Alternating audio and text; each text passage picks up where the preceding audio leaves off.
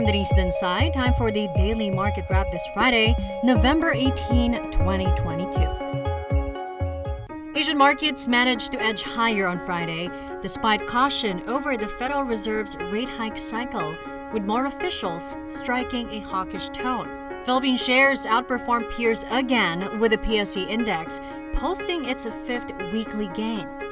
Investors also awaiting FTSE rebalancing news out after trading hours. Trading Edge consultancy's Ron Acoba says the index at 6,400 is justified primarily due to easing inflation stateside, although some profit taking is in order to make any rally sustainable because of the the headline inflation coming down better than expected, at least for the last month, uh, to 7.7 percent. Uh, from an expectation of 8.2%. There's now a possibility that indeed the Fed would pivot from 75 basis point hike to only uh, 50 basis point hike from in December. So that's one of the major catalysts that's driving not just the Philippine market but but globally. Right now we're doing 6436 momentum in the near term. At least it's uh, still clearly up, but for this rally to be more sustainable moving forward, it actually needs uh, needs to rest and pull back. Let's say by another by another 100 or 150 points. Um, so so if and when we see that kind of pullback, it's not saying that it's going to start another uh, another bearish run, especially since we're still down off of the off of our 7.5 high from our 2000 uh, 2022 high.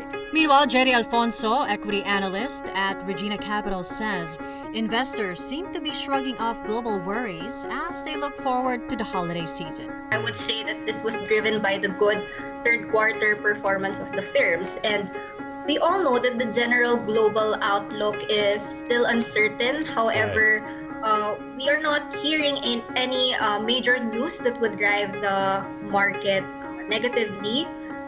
Uh, the concerns are still there, but I think it's being enveloped by by the positive news. In corporate stories, the Securities and Exchange Commission greenlights the up to 60 billion pesos fixed rate bonds offering of San Miguel Corporation and the 30 billion pesos shelf registration of Aboitiz Equity Ventures. San Miguel's bonds, Series L bonds, will be due 2028.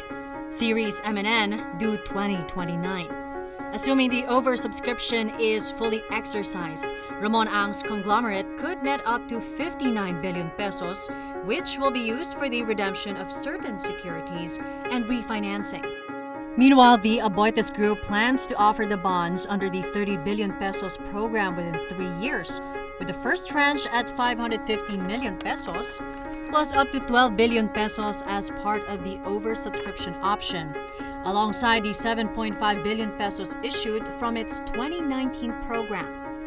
In all, it could raise up to 19.8 billion pesos, which will be used to partially finance the acquisition of the GMR Megawide Cebu Airport and to refinance maturing debt.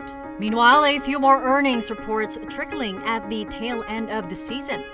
Metro Retail Stores Group managed to turn profitable in the first nine months of the year, with profit at 401 million pesos, a reversal from the 306 million pesos net loss in 2021.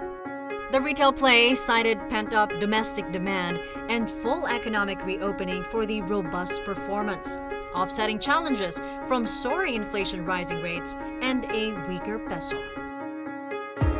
And that is it for today's Market Edge. Don't forget to hit the follow button for the latest market